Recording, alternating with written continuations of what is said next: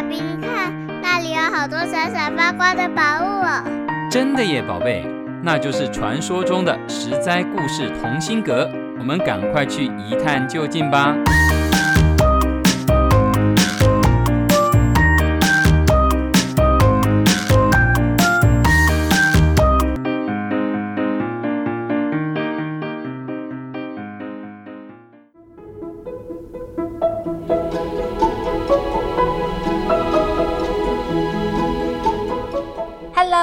各位亲爱的小朋友们，你今天过得好吗？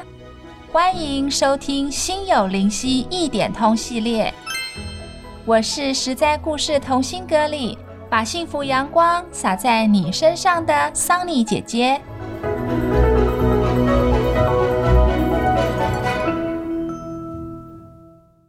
今天的心有灵犀故事要来讲一对很要好的朋友，羊角哀与左伯桃。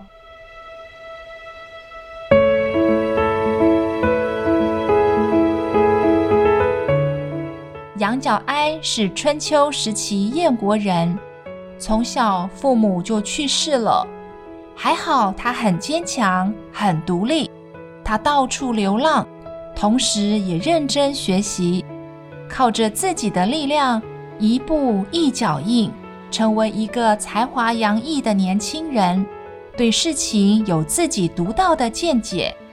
后来啊，他流浪到了楚国与全国交界的地方，觉得这里的山川风景很舒服，也很有人情味，便搭建了一间小茅屋住了下来，自己开垦耕种。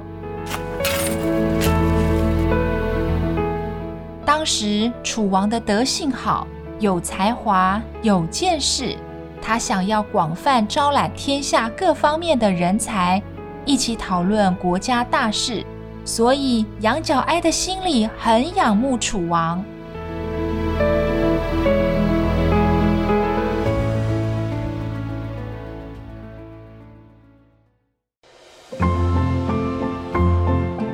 当时有一个读书人叫做左伯桃，他很想去拜见楚王，就从四川出发，要去楚国郢都。由于口袋没什么钱，左伯桃一路上忍着饥饿，忍着寒冷，沿路乞讨到楚国边界。一天傍晚，左伯桃吹着风淋着雨，又饿又累，好在他发现前面有一间小茅屋，便上前敲门，想要借住一晚。主人很热情地招待他，抱来了干柴让他烤火取暖，又煮好菜好饭招待。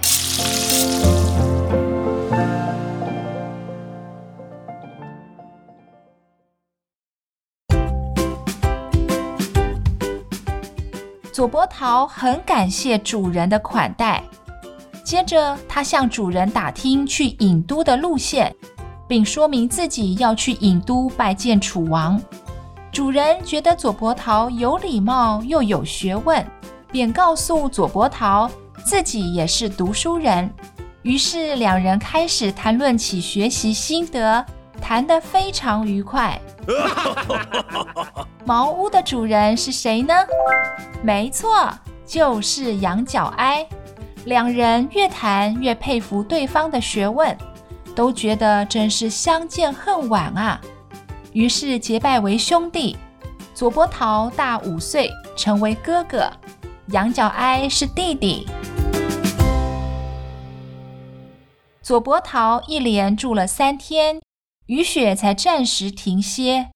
左伯桃提议说，弟弟，你有安邦定国的才能，却埋没在这片田园中，多么可惜呀、啊！不如跟我一起去见楚王，你觉得如何？这番话可说到了羊角哀的心坎上，于是兄弟俩就出发了。走了两天，又碰上了大风雪，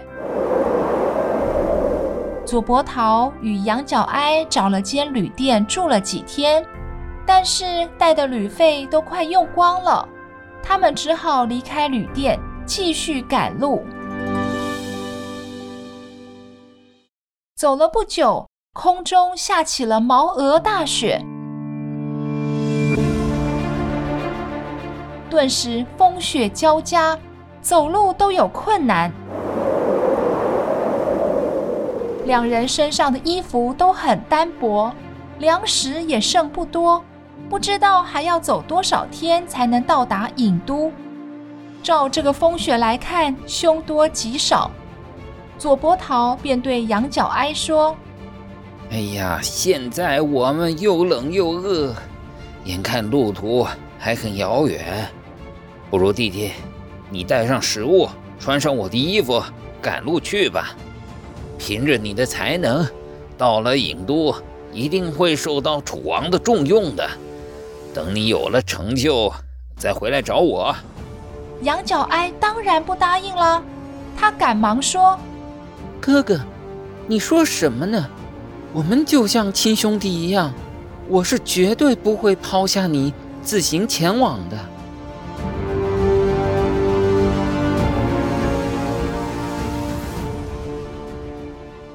他们又走了一段路程，路旁有棵老桑树，树干中间有个空洞，刚好可以容下一个人。左伯桃心想，这样下去，与其两人同时饿死冻死，倒不如以我的生命来换弟弟的生命。左伯桃打定主意，一边对羊角哀说，还是暂时躲避一下风雪再赶路，一边抢先钻进了树洞，让羊角哀去捡些树枝生火取暖。羊角哀以为左伯桃真的受不住风寒，急忙去捡些木柴准备生火。谁知道回来一看，只见树洞前堆了一些衣服和食物。原来左伯桃是故意支开弟弟，好脱掉身上的衣服。此时左伯桃已经冻得说不出话来，撑不了多久了。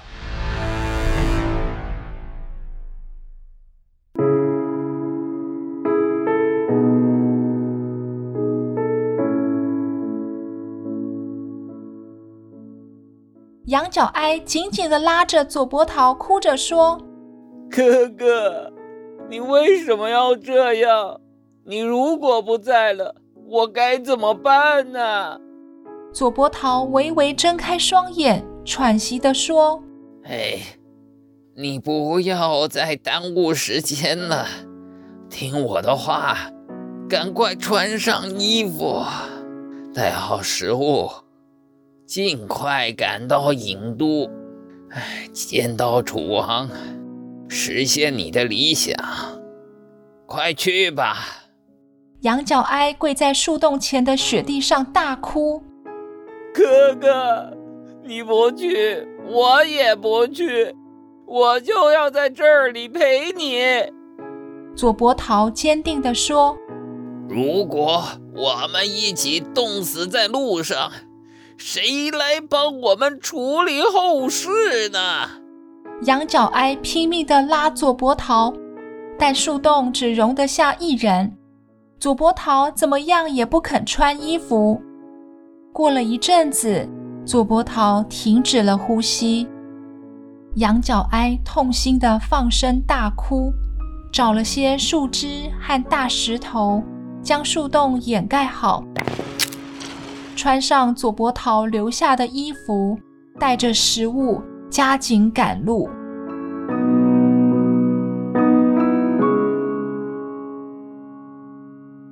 两天后，羊角哀拖着疲惫的身躯，终于到达楚国郢都。楚王见了羊角哀，与他讨论治理国家的策略。羊角哀讲了很多富国强兵的方法，对于楚王提出的问题，也都能对答如流。楚王很高兴，立刻封羊角哀为楚国的上大夫，并赏赐给他很多的金银财宝。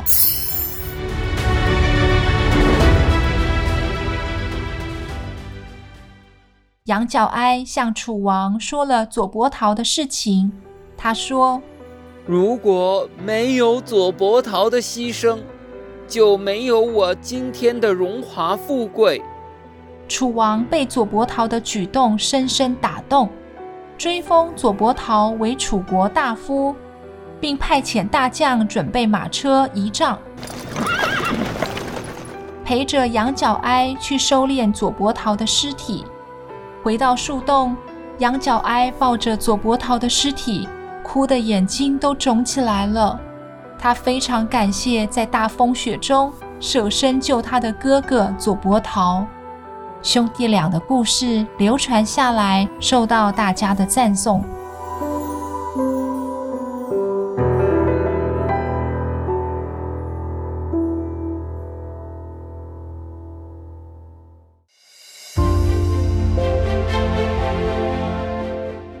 小朋友，这对有情有义、互相扶持、一起奋斗，甚至愿意为了对方牺牲自己的兄弟，是不是非常感人呢？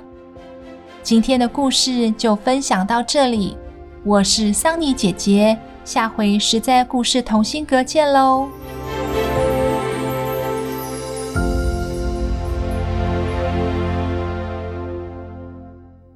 由实在实在网络教育学院制作播出。